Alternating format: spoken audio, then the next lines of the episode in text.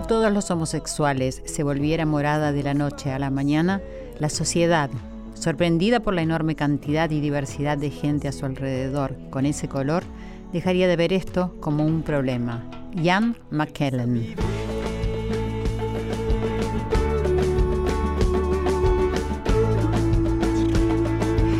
Buenas noches, bienvenidos. Esto es Corazón Valiente, el poder de los valores.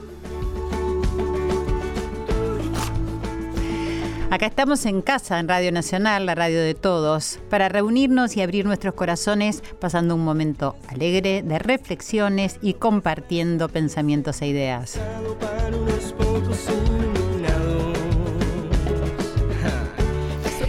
Junto a nuestro querido equipo, Irene Rose y Ale Segade en la producción, Diego Rodríguez en la operación técnica, los recibimos como cada viernes por la noche.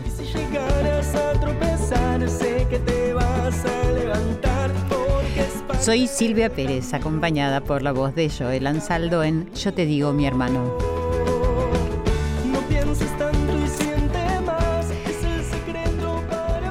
¿Cómo está mi querida familia de corazones valientes? Siempre no pienses tanto y siente más. Engancho siempre ese fragmento del tema que me encanta. Bueno, muy contenta de estar nuevamente esta noche en vuestra compañía para deleitarnos con esta búsqueda interminable de los valores que le dan perspectiva y sentido a nuestro paso por la vida. Descubrir día a día la experiencia de practicar la verdad, de expresarla, de conocernos bien, de ver las infinitas posibilidades de ser y hacer lo que queremos. Cuando descubrimos esto, hay algo de mágico al ver que es posible el bienestar en un mundo que lamentablemente está asignado hoy por mucha violencia y malestar. Pero somos muchos los que nos pronunciamos en pos de las buenas noticias y del bienestar común. Hoy me gustaría reflexionar sobre las mujeres que van ganando lugar en la sociedad humildemente, de una manera distinta, calladas, sin gritar. Y digo esto porque a pesar de pronunciarme a favor de la defensa de los derechos y deberes de las mujeres, creo que en el tránsito de esta lucha cometemos errores a veces, quizás sin querer, sin querer queriendo. Errores, digo, para mí son el fanatismo, gritar, manifestarse como ocurre en otros temas también, sin saber bien la causa, perdiendo de vista esa causa que nos está haciendo mover y levantar esa voz, es el objetivo. Por eso insistimos en reflexionar, mirar adentro de cada uno de nosotros, sacar nuestras propias ideas, conclusiones, avanzar, hacer, ser. Mónica Santino, nuestra invitada de hoy, tiene una historia increíble de militancia feminista, lesbianismo y fútbol. Ella creció en una casa fanática de Vélez y a los tres años, en el 68, festejó junto a su papá y su abuelo el primer campeonato del equipo de Liniers. Las canciones de Cancha y de Vélez están dentro del repertorio de sus primeros recuerdos felices. Ella ha dicho, mi primer recuerdo que tiene que ver con la felicidad tiene relación con el fútbol. A los seis años el fútbol dejó de estar centrado únicamente en las salidas domingueras para ir a la cancha. A Mónica le atrajeron los picaditos que se armaban en la esquina de su casa, en las calles de la Calabria, un barrio italiano que quedaba en San Isidro, el barrio donde ella creció. El amor por el fútbol, según ella, se fue armando así, picadito tras picadito. Me encanta esa palabra, picadito. Y ya de chiquita se hizo un lugar en estos partidos de hombres. Cuando creció jugar al fútbol, dejó de encajar en los patrones culturales. Pero ella nunca dejó de jugar. Primero rodeada de hombres donde se autopercibía como la única mujer que jugaba al fútbol. Y más tarde como jugadora de All Boys, donde cumplió el sueño de jugar cuatro campeonatos de AFA. Luego continuó como entrenadora, profesión que tiene su última parada en la Villa 31. Me pregunto, les pregunto, ¿cambiamos ya nuestra forma de pensar? ¿Aceptamos?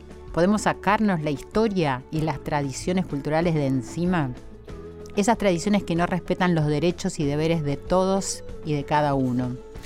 Vamos a charlar hoy con Mónica Santino para que nos cuente cómo atravesó y atraviesa estos pasos hacia la libertad de ser quienes queremos ser, con respeto y actuando correctamente.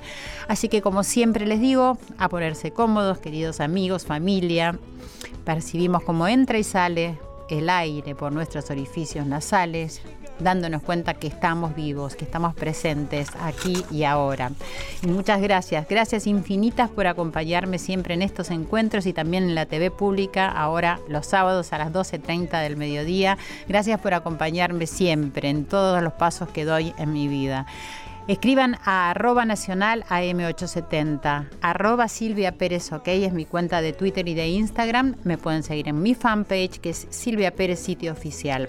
También pueden escucharnos en el canal 955 si tienen cable, en el 976 si tienen DirecTV y escucharnos en radionacional.com.ar. Y lo más importante es bajarse la aplicación de podcast porque ahí nos pueden escuchar siempre, en cualquier momento y en cualquier dispositivo que tengan. Vamos a una pausa, ya llegó Mónica Santino acá a nuestra casa Radio Nacional, ya volvemos.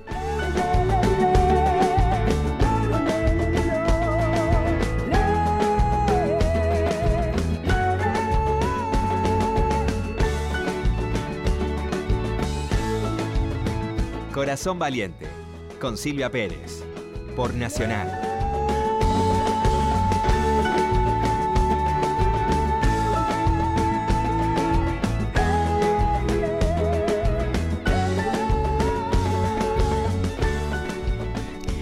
Aquí estamos viernes a la noche en Corazón Valiente, este encuentro tan lindo, tan familiar que a mí me da tanta alegría y con una persona que ya conozco. Mónica, ¿cómo estás? Bien, muy bien. Muchas muy contenta de, estar acá. No, al contrario, yo estoy recontenta y te agradezco mucho. Bueno, eh, nosotras ya nos conocemos, pero acá nuestra audiencia no te conoce casi nada, solamente un poco lo, que leí de, brevemente de tu historia. Así que me gustaría que empieces desde chiquita, desde la infancia. Contame cómo, cómo fue tu infancia, cómo fueron tus padres. Mi, infancia fue muy, muy feliz. Lo que más recuerdo es eh, los tiempos de juego y tenía mucha, mucha libertad para jugar. Eh, era la época donde estaba todo bien y, una mamá y un papá eh, bien cercanos a, nosotros tres. Tengo dos hermanos, una mujer y un varón, más chicos que yo.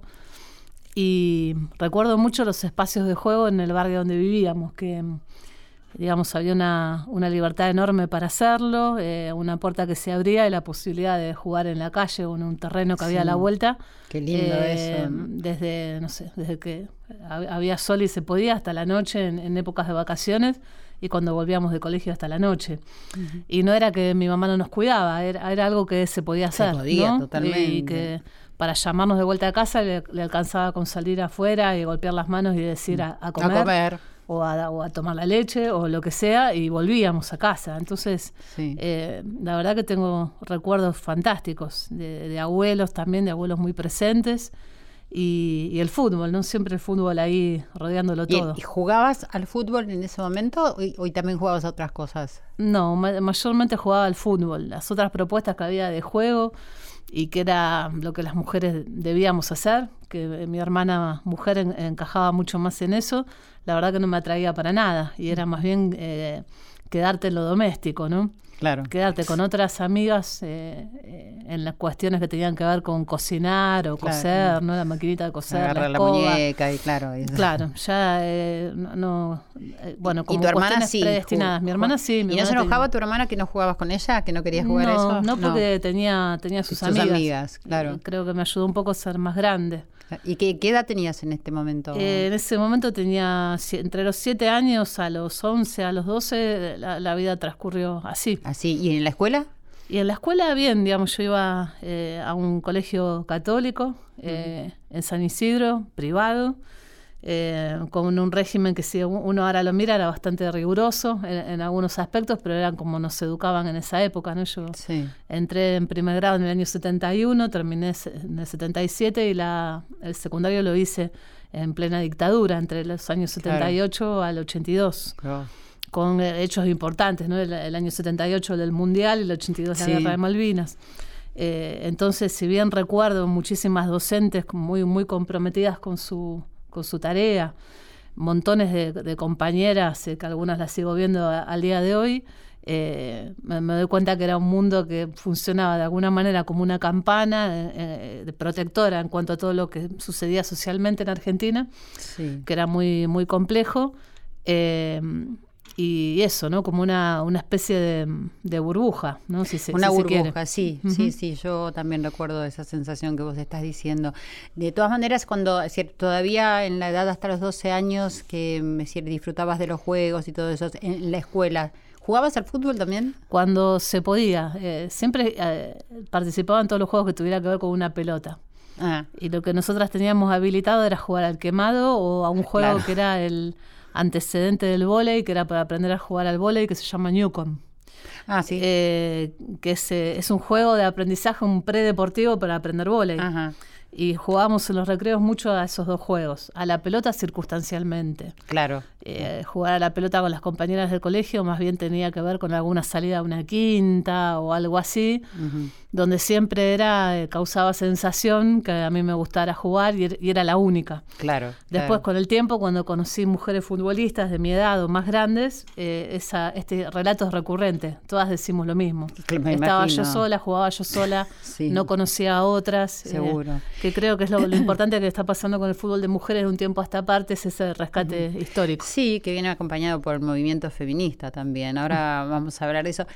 ¿Recordás el momento en que empezaste a percibir esa, eh, esa mirada de juicio? Es decir, por los patrones culturales que, que, que nos bueno que en este momento bueno están moviéndose es decir aunque no están corridos todavía pero que veníamos viviendo en, ese, en esa época eh, la, la, fuerza sí al principio era que bien que juega y nada más y la fuerza sí del prejuicio o de lo que socialmente significaba que una mujer jugara al fútbol lo empecé a notar con el cambio del cuerpo, ¿no? entrando a la adolescencia. Cuando la mirada sobre nuestros cuerpos cambia, sobre todo la, la de los varones, y se espera que nos comportemos de otra manera y, nos empiezan a mirar de otra manera empecé a sentirlo afuera de casa y adentro de casa, donde ya la, mirada buena o, paternalista con respecto a lo que hacía cambió más bien por el reto y, hasta acá llegamos y esto no lo puedes seguir haciendo.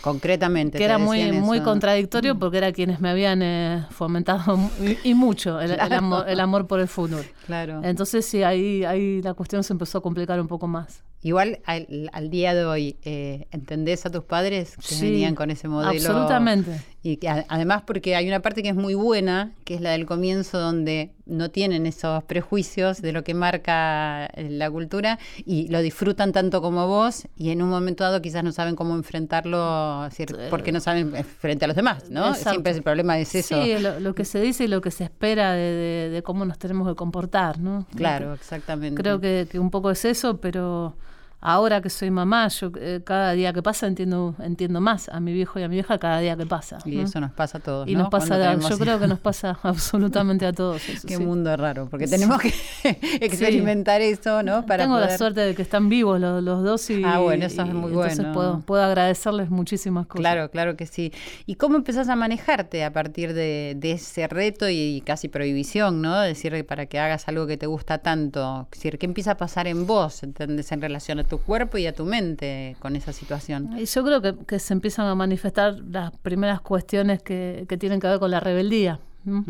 Esto de decir, bueno, yo lo, voy a hacer igual, a mí me gusta, eh, no me importa, y aprender a convivir con eso. Eh, creo que en aquellos años era mucho más duro, me parece que ahora... Eh, en general las pibas y los pibes tienen otros otros recursos ¿no? para, para afrontar eso y se oponen a otras cosas, porque sí, la edad de la adolescencia es justamente oponerse a lo que está organizado, ¿no? O instituido. Sí, quizás hoy la sociedad acompaña un sector de la sociedad, entonces también eso ayuda a, Yo creo que la juventud y decir cuando se quieren manifestar con lo que sienten en relación a cualquier disciplina y sentimiento, ¿no? Seguro. Yo, yo seguí jugando, digamos, buscaba todas las posibilidades para seguir haciéndolo. Eh, estudié educación física, estudié periodismo deportivo, digamos, me preocupé siempre por estar rodeando el mundo del fútbol de una u otra manera eh, pero sencillo no era, ¿no? Y recién a los 19 o 20 años me, me, topé con más futbolistas mujeres en una prueba que, que, hicimos en River al final de los años, del año 88, principios del 89, eh, y esa fue para mí una, una, una conmoción, encontrarme con cantidad de jugadoras y de distintos lados y darme cuenta y notar que no era la única en el mundo que, que, tenía esa pasión o ese disfrute por jugar. Claro, porque además qué carga, ¿no? Pensar en que sos la única que te está pasando algo y que no tenés nadie que te pueda acompañar. ninguna referencia. Sí, y cuando eh, empezás a darte cuenta, decir que sos heterosexual, que no sos heterosexual y, y empezás a conjugar todas esas, las dos situaciones en, en, ese mundo que no es el mismo mundo de, de ahora. Claro, yo, yo creo que que me enamoré de mujeres toda mi vida, siempre. Pero que me di cuenta que, era algo diferente a lo establecido eh, a los 13 años.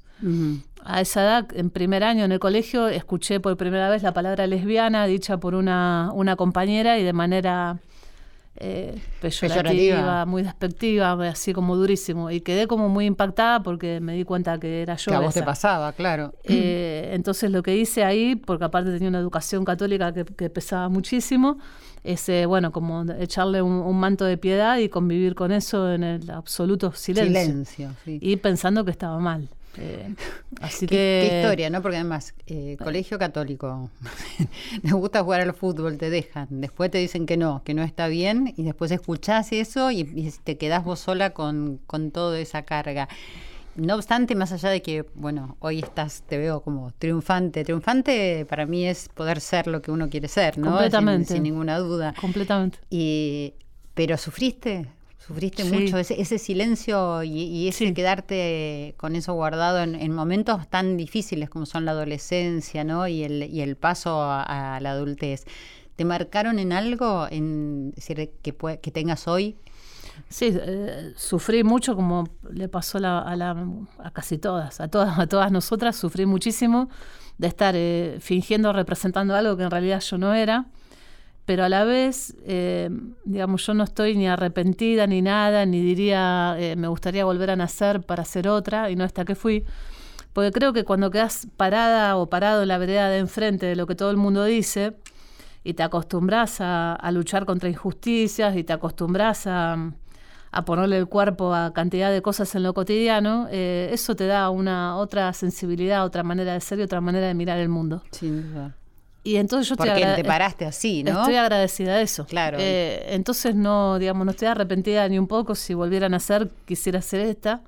Y bueno, porque te llevó a ser quien sos hoy, sin ninguna duda. Totalmente. Y, también por, no, porque lo que decís también es, decir, es algo que te tocó, porque también mucha gente se enoja, ¿no? Y decir, va contra el sistema y aunque vos ya, me parece que tu lucha no es contra el sistema, sino eh, con la igualdad y con la necesidad de ser, decir, y tener los derechos que nos corresponden a cada uno de nosotros. Sí, sí, con la necesidad de transformar la, la realidad. Claro. Creo, que, creo que se trata de eso.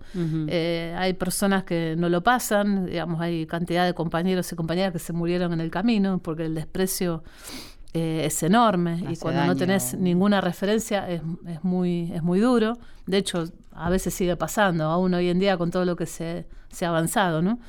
Eh, yo pude elaborarlo así, porque creo que tuve algunas herramientas eh, buenas y creo que el fútbol también me ayudó a crecer de una forma donde... digamos, el otro o la otra es primordial.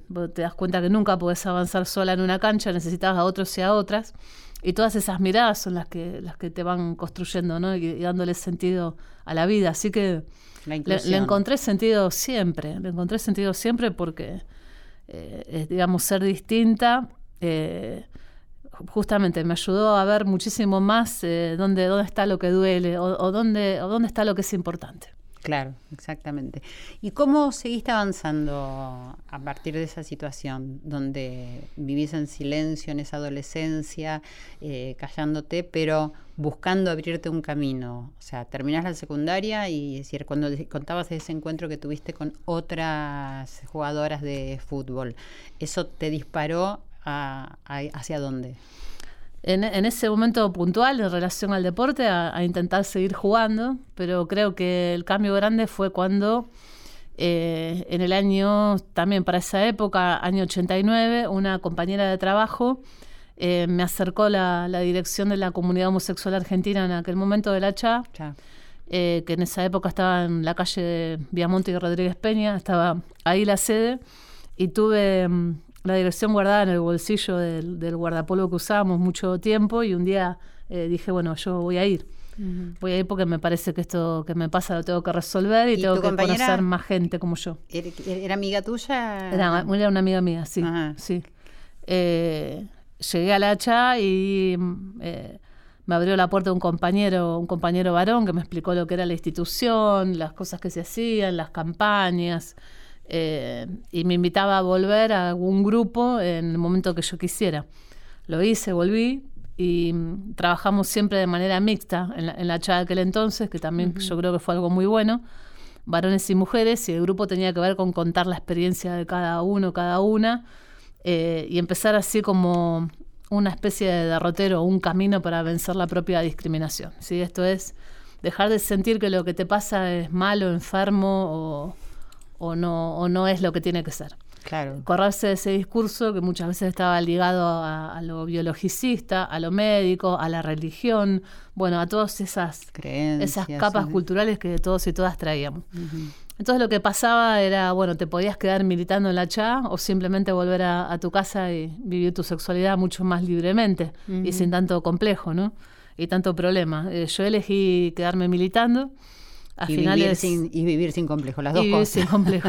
A finales Claro. de los 90 eh, representamos a la institución en el quinto Congreso Feminista Latinoamericano del Caribe que se celebró en Buenos Aires, en San Bernardo. ¿En qué año, Eh, perdóname? Noviembre de 1990. 90, ajá. Cuando volvimos a Buenos Aires, eh, que era el Día de la No Violencia de las Mujeres, el 25 de noviembre, marchamos con una bandera de, de la CHA muy grande, desde Rivadavia y Callao y por la calle Corrientes hasta, hasta el obelisco. Y fueron así como, como los inicios de, de algo muy importante. Después de eso ingresé a la comisión directiva de la CHA y no me fui hasta el año 96 y formé parte de la generación que luchó porque la CHA tuviera personería jurídica, eh, por derogar los edictos policiales, eh, bueno, por muchísimas cosas que fueron muy importantes, de entender a la sexualidad como un derecho humano, encarar muy fuertemente una campaña Stop SIDA, eh, que en aquella época la, la epidemia eh, nos llevaba puestos a, a homosexuales, Claro, claro. fundamentalmente. Te transformó, un gran eh, trabajo. se- Eh, estar ahí militando y trabajando. Muchísimo. Y todos esos años dejé de jugar a la pelota. Y ese fue un punto de inflexión. Vamos a, a ir a una pausa y ya volvemos. Seguimos con Mónica Santino y con esta increíble e inspiradora historia de vida. Ya volvemos. Corazón Valiente. Con la conducción de Silvia Pérez. Continuamos en Corazón Valiente.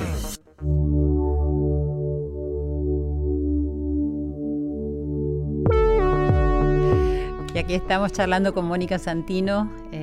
Charlábamos en la pausa eh, le decía que me hubiera encantado jugar al fútbol, pero que no me daba cuenta. Era eso.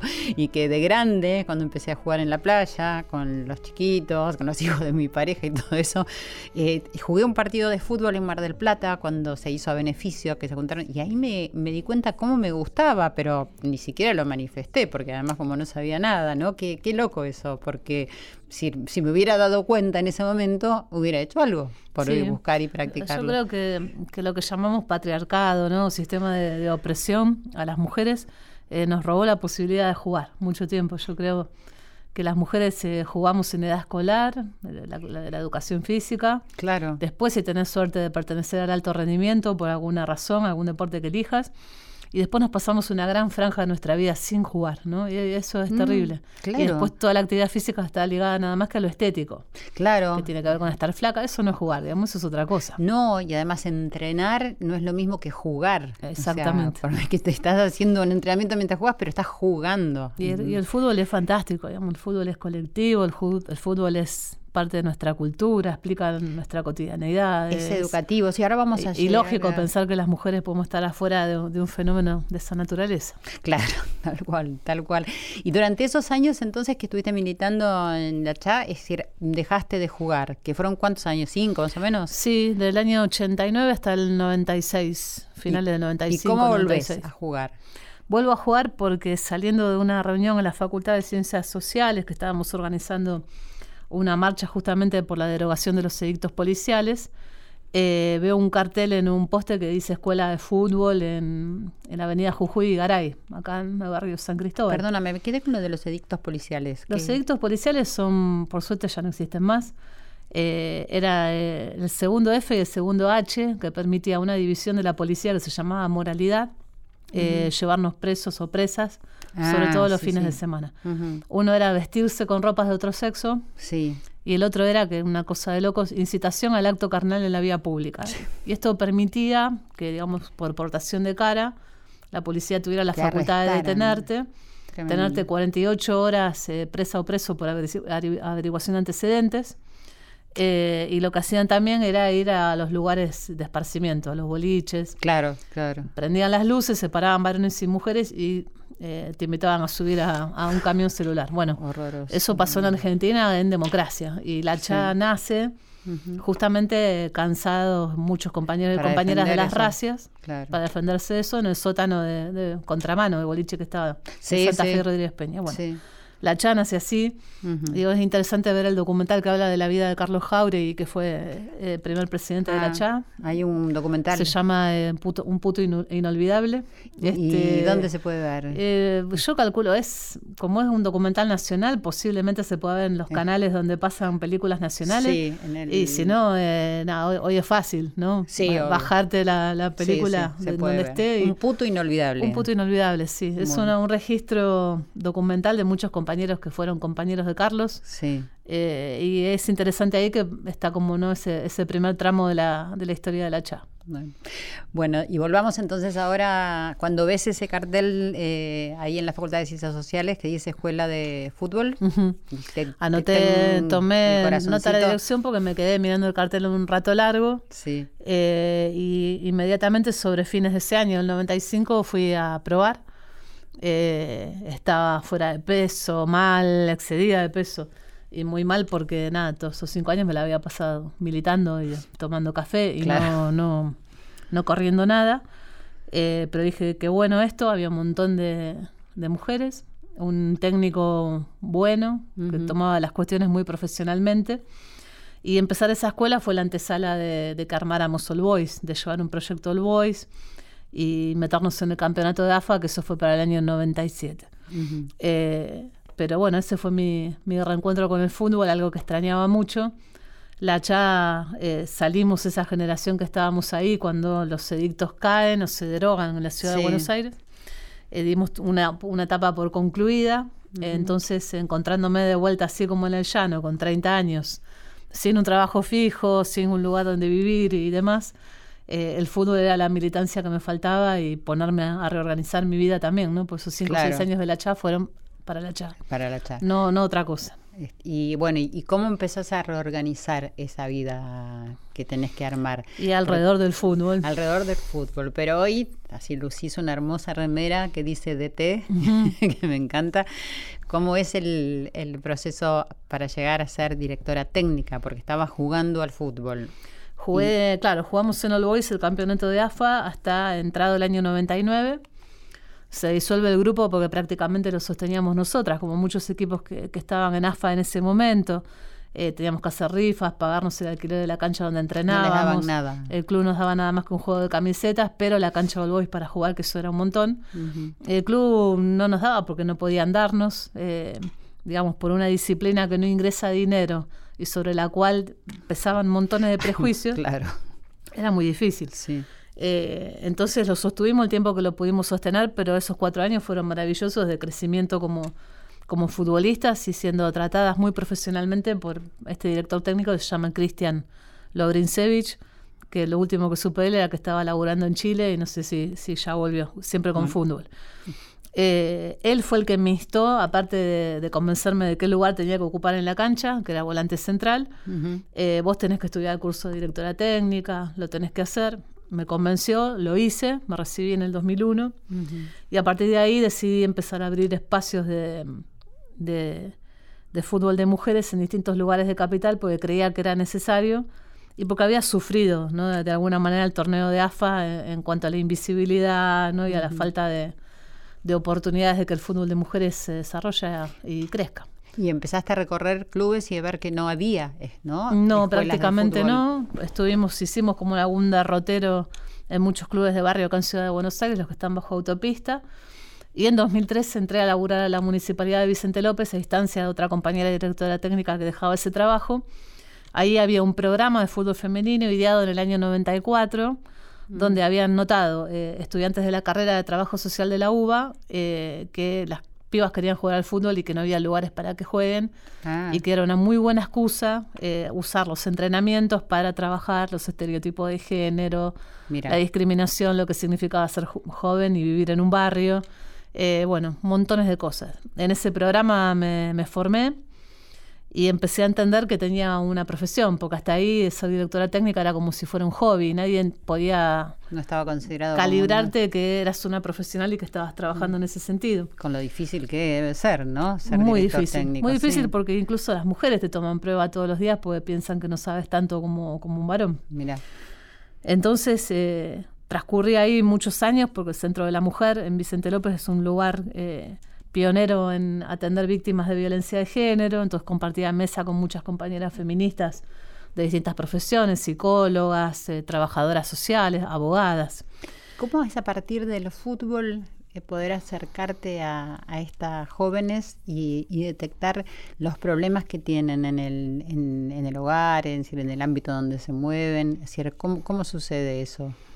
Sucede porque eh, estableces un vínculo desde el lugar de, de estar enseñando fútbol, eh, que es como tiene sus particularidades en, en cuanto a la confianza y a la cercanía que se genera entre personas y, eh, y en ese grupo de pibas, ¿no? que cuando empiezan a jugar se dan cuenta que pueden hacerlo, lo hacen bien, que tienen un cuerpo que puede hacer ese deporte y tener ese movimiento, que todo lo que le dijeron no era cierto. Que capaz la maternidad no sea el único fin en el mundo, que capaz la maternidad puede ser planeada, deseada y antes hacer otras cosas. Empiezan a autopercibirse de otra manera a partir del juego, de todo lo que da el juego. Exactamente. Y me, me parece como muy importante la relación, el vínculo que se establece entre el director técnico, el que está entrenando, la persona que entrena y la persona que juega. Y que de eso depende, es decir, el rendimiento también, no solo en su vida, sino de- del juego. Sí, sí, porque el fútbol produce una, una grupalidad. Me imagino que otros deportes colectivos también. el fútbol tiene la fuerza de lo que representa en nuestra cultura, ¿no? Lo que te decía antes. Entonces creo que esa grupalidad eh, es muy buena eh, en función de mm, darnos cuenta que podemos cambiar eh, o transformar nuestras vidas juntas eh, y que podemos salirnos de todo eso que estaba establecido para nosotras, ¿no? Conquistar la cancha, la cancha siempre es de los pibes, tener otro lenguaje entre nosotras, otros vínculos.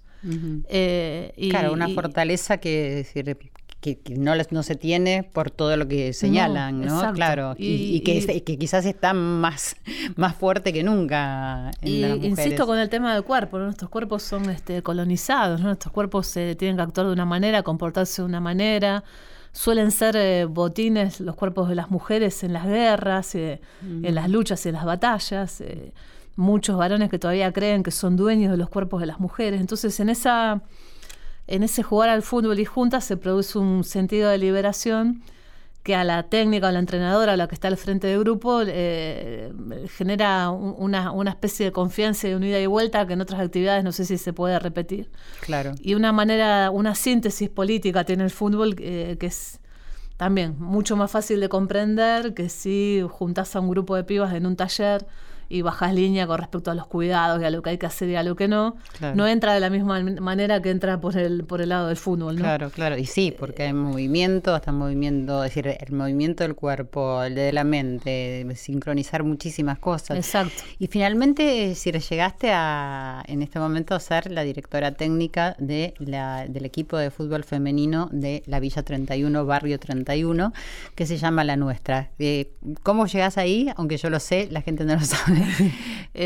Llegamos ahí en noviembre de 2007, así que la semana pasada cumplimos 12 años ya en el barrio. Eh, y fue por intermedio de una entrenadora mm, estadounidense que había formado, conformado un pequeño grupo en la 31 en- para el año 2006.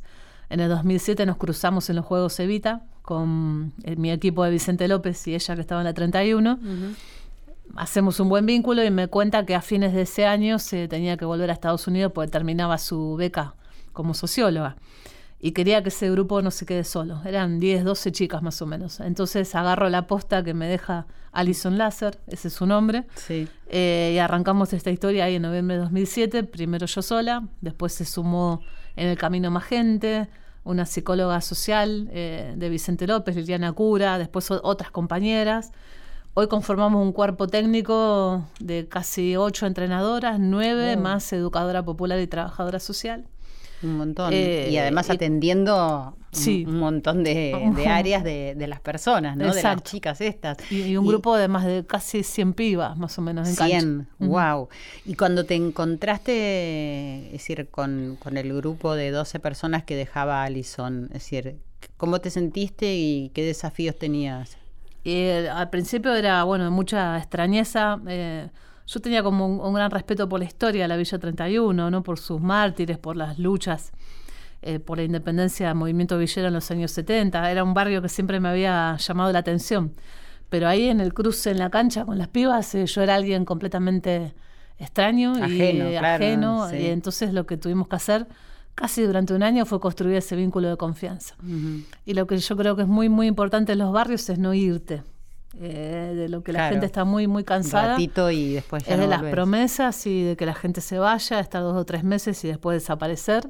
Mm. Y es lo que nosotras no hicimos, ¿no? Entonces, eh, creo que esa constancia o esa presencia, esa pedagogía de la presencia de la que hablan los curas villeros, eh, fue lo que nosotras pudimos construir en casi más de, más de un año de, presencia ahí y, que continúa, ¿no? Claro, y es que es, igual es fundamental en la vida, ¿cierto? Sí, Esa presencia. Completamente. Quizás ahí lo sienten más no sé, pienso que la gente simple lo exterioriza más fácilmente. Mucho más fácil. ¿No es cierto?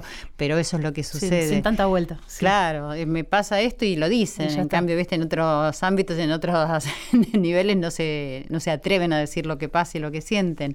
¿Y cómo ves el, el nivel de, del fútbol femenino hoy en día? Creo que el 2019 fue un año enorme para el fútbol de mujeres en Argentina. Hubo un mundial donde la selección argentina hizo el mejor papel en mundiales hasta acá. Eh, el anuncio de, la profesionalización por parte de la AFA, que fue una gran novedad para marzo de este año. Un campeonato que está siendo televisado por el canal que televisa la Liga de Varones. Eh, y, se pueden ver por lo menos tres o cuatro partidos importantes eh, en, un canal de televisión si quieres verlo, y con notas y con ah, programas dedicados nada más que, al fútbol de mujeres.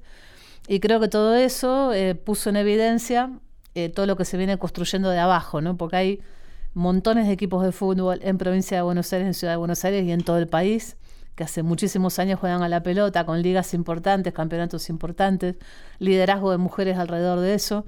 Entonces creo que toda esta visibilidad puso en evidencia todo eso otro, ¿no?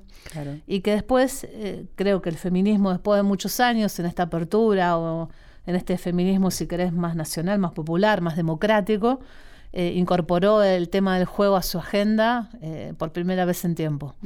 Cuando yo era más piba o militaba en la CHA, el feminismo no tomaba la cuestión del deporte ni la actividad física, ni por casualidad, era algo tan de varones que directamente el tema se eludía como algo no importante o algo menor. Y me parece que desde 2015 para acá, eh, con todo lo que nos pasó con el feminismo en Argentina, está en agenda. Eh, eso eh, como un derecho que también nos permite dividir el tiempo de otra manera a las mujeres, ¿no? que es uno de los grandes temas de la agenda feminista, las tareas de cuidado. Nosotras en el barrio vemos pibas que cuando están viniendo a jugar le dejan los hijos a los compañeros varones. Esto no pasaba. Como los hijos son siempre de las mujeres. Bueno, entonces ver cómo podemos balancear un poco esa cuestión y entender que el derecho a jugar es un campo de liberación y una gran herramienta para erradicar la violencia de género, una gran herramienta. Entonces, me parece que estamos transcurriendo eso desde la agenda del movimiento de mujeres y políticamente es muy importante. Sí, y bueno, hablando de eso, decir, me decías también que estás colaborando con la legisladora en este momento, asesorándola, es decir, para ¿Qué, qué, cuáles son los proyectos que, que En estos dos años de trabajo sostuvimos una liga, acá en Ciudad de Buenos Aires, se llama la Liga Nosotras Jugamos, que estaba pensada de, ofrecer una, una, posibilidad de competencia sostenida justamente para los equipos de barrio, porque hay muchos campeonatos de fútbol femenino, pero para los equipos de los barrios es difícil acceder por la inscripción, por el traslado, bueno, por todo lo, que significa eso. Y esta liga se pensó con perspectiva de derechos, digamos que los equipos que pueden pagar pagan y los que no, no, y eso nos permite tener una, una base, un recurso para alquilar la cancha, pagar los árbitros, pagar los micros, bueno, todo lo que se necesita. y aparte de eso, poner al costado de los partidos alguna actividad de interés para las pibas, ¿no? O talleres, o charlas. Han venido jugadoras de la selección a hacer clínicas. Mm. Eh, y todo eso es muy importante porque las más chiquitas empiezan a reflejarse en jugadoras mujeres. Claro, claro, tal Cuando cual. yo jugaba era Maradona nuestro ídolo, las más Claro. jóvenes es Messi, Sí, pero no hay mujeres, ¿no? Entonces, Claro. este año las pibas empezaron a aprenderse los nombres de las jugadoras de la selección Claro. y las ubican y las conocen, saben quién es Estefanía Banini, quién es Aldana Cometti, Sí, sí. Bueno, quién es Agustina Barroso. se transmitió todo y en la TV pública, fue la primera eso vez. fue muy eso- importante. Se pasó en escuelas públicas los partidos de, la, de la selección gracias a la transmisión de la TV pública. Entonces, bueno, Es una militancia, Eso parte es- de la militancia femenina que está montón, ocurriendo. tal cual. ¿Y cómo crees que está así, procesando el, este- el patriarcado que tiene que dejar ese título, esta, esta situación nueva? Y yo creo que hay todavía eh, grandes focos de resistencia, porque hay una, una masculinidad, una manera de, de ser varón. Yo creo que va perdiendo terreno, pero que culturalmente estuvo muy establecida por siglos. Por siglos, sí. inscripta en la cultura. Y el fútbol sigue siendo un bastión eh, todavía de, de hombres, ¿no? Entonces creo que en vez de vernos como un gran aire fresco y algo que vuelva a traer el amor por el juego y la esencia del juego, que es lo que el capitalismo y el mercado hizo, hizo perder Claro. al fútbol, nos ven como una amenaza, ¿no? Este, a- a lo Quizás por eso mismo, pero quizás por eso mismo. Quizás por eso mismo. ¿no? Quizás Ahora que vos lo decís, se me, se me cruzó, ¿no? Porque si cómo también salir de ese lugar del capitalismo y del negocio para hacer que la base sea Sí. el, el juego y el amor eh, a- al, al juego y A al deporte. Sí, claro. sí, y que después, bueno, rinda los frutos que tiene que rendir. Completamente, en, es- en esa lógica, eh, digamos, eh, solamente existen los que ganan, eh, Claro. solamente juegan los varones, eh, bueno, solamente montones de cuestiones que no, que no son justas. ¿Y es posible que jueguen en un equipo hombres y mujeres? Yo creo que sí, me parece que es algo que, por lo menos en la infancia, en mi infancia y la de muchas, ocurría Y después cuando espontáneamente. los, cuerpos están desarrollados. Cuando los cuerpos cambian, eh, las cuestiones cambian. Pero, qué sé yo, no sería muy lógico de pensar que de acá a un tiempo el fútbol pueda ser mixto. Yo creo que ya debiera ser, por lo menos en edades infantiles, ya debiera ser mixto. Ujú, Por Claro, lo menos, eh, determinadas eh, por lo menos edades dar pues, ese paso. se podría dar. Digo porque decir, a veces se cuestiona ese tema de decir la fortaleza de un hombre corporalmente contra la de una mujer, que eso podría impedir, es decir, que sea el Sí, juego mixto. Pero Yo lo por que te creo pregunto. también que ahí hay un, un componente cultural enorme, porque cuando te hablan de eso, te hablan desde lo biológico. Pero claro, si, si desde hace siglos y siglos y siglos en- las mujeres hacen una cosa y los varones otra. O sea, al varón lo preparan para la guerra, para la calle, para el afuera, para no llorar, para bueno, todo lo que sabemos, y a nosotras para adentro, para sostener. Y lógicamente, eh, si te hacen crecer en un cuerpo que parece que no tuvieras piernas, y sí, Claro. entonces no vamos a tener fuerza, no vamos a tener. Pero ahora que hacemos eh, boxeo Y yo que crossfit y todo eso, te Habría- digo porque me incluyo. Es verdad, porque es decir, yo veo en, las clases, es decir, que es decir, la fortaleza de una mujer a veces es mayor Sí. que la de un hombre. Totalmente. ¿no? Yo Depende creo que de hay, las hay situaciones. grandes mitos construidos a partir de conceptos biologicistas, como también de las autopercepciones y de la cantidad de formas de, de vivir las sexualidades y los géneros, ¿no? Eh, hay, hay muchos pibes y pibas hoy eh, contestando contra lo binario eh, y donde se pone todo el tiempo en cuestión qué, sería lo femenino y qué sería lo masculino, ¿no? Entonces, si eso impacta en el deporte, y bueno, seguramente vamos a tener equipos mixtos y de todo tipo en, no poco tiempo. Seguramente. ¿Y cómo te sentís con girando la, la cabeza hacia atrás y viendo toda tu historia, dónde estás en este momento? Y me da, me da mucha, me da felicidad, me da, me da felicidad, pero me da mucho agradecimiento también, porque eh, viste, a veces los cambios sociales eh, o culturales pueden llevar este, décadas. Sí. Entonces, para mí estar viva, lúcida, entera y ser, Ser parte, parte. de, de esto, juntas, sí. eh, y me maravilla, Claro. porque cambió muchísimo. Sí. Hace 22 años jugaba en AFA y todo esto que está pasando no me lo hubiera imaginado nunca. Y pasaron 22 años nada más, ¿no? Claro. Que en, tiempo, en términos de tiempo histórico es nada. Nada. Lo mismo que cuando veo matrimonio igualitario, identidad de género, Ujú. impensado cuando militaba en la CHA en el año 92 o Ah. 93. Claro. Y tengo el gran privilegio de estar viviéndolo, así que a- agradecida. ¿Y si miras para adelante? Y si miro para adelante, quiero un mundo muchísimo más justo en todo sentido para mis hijas. Eh, quisiera ¿Cuántas hijas tenés? hacer un aporte grande a eso. Dos, 11 años y 7. ¿Juegan? Juegan. Eh, les gusta también otros deportes, no es que es el fútbol el centro, pero, pero juegan, fundamentalmente juegan, eso es lo más importante de todo. Y por último, para cerrar, quiero saber qué, qué te dicen tus padres hoy en día o cómo te ven y, y qué tenés vos para agradecerles a ellos. Mi, mi viejo tiene una felicidad enorme porque él ama el fútbol. Eh, hace muy poquito eh, fuimos a leer eh, el libro Pelota de Papel, que está escrito por el último todo por jugadoras de fútbol, Sí. a Vélez. Y fuimos con Sebastián Domínguez, que es exjugador de Vélez, de la selección. Eh, para mi viejo era un ídolo, Sebastián, entonces Ah. eh, estábamos sentados juntos leyendo. Bueno, mi papá lloró toda la, la tarde, tiene 83 años, entonces creo que está, que está feliz. Y para mi mamá, que no es tan amante del fútbol y nada, creo que es un orgullo ver que, bueno, de, de alguna manera eh, viví, viví a, mi, a mi forma, que en alguna época ella capaz mm, la contradijo no la entendió, y ahora se da cuenta que valía la pena. ¿no? Entonces nos podemos dar un, un abrazo y, y está todo bien, ¿no? 76 años ella, digamos, está, está muy bien. ¿Y qué, qué les agradeces? Eh, que, que me hayan hecho vivir una, una infancia muy, muy libre eh, y que hayan estado siempre, siempre cerca para cuidarme.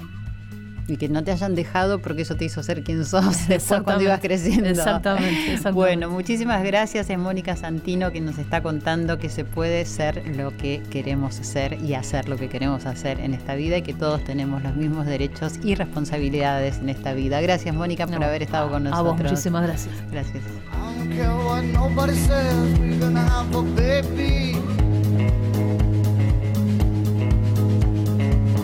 A off in a coupe ville, she's buckled up on Navy. She don't care what her mama says, no, she's gonna have my baby. Taking all I have to take, this taking's gonna shape me.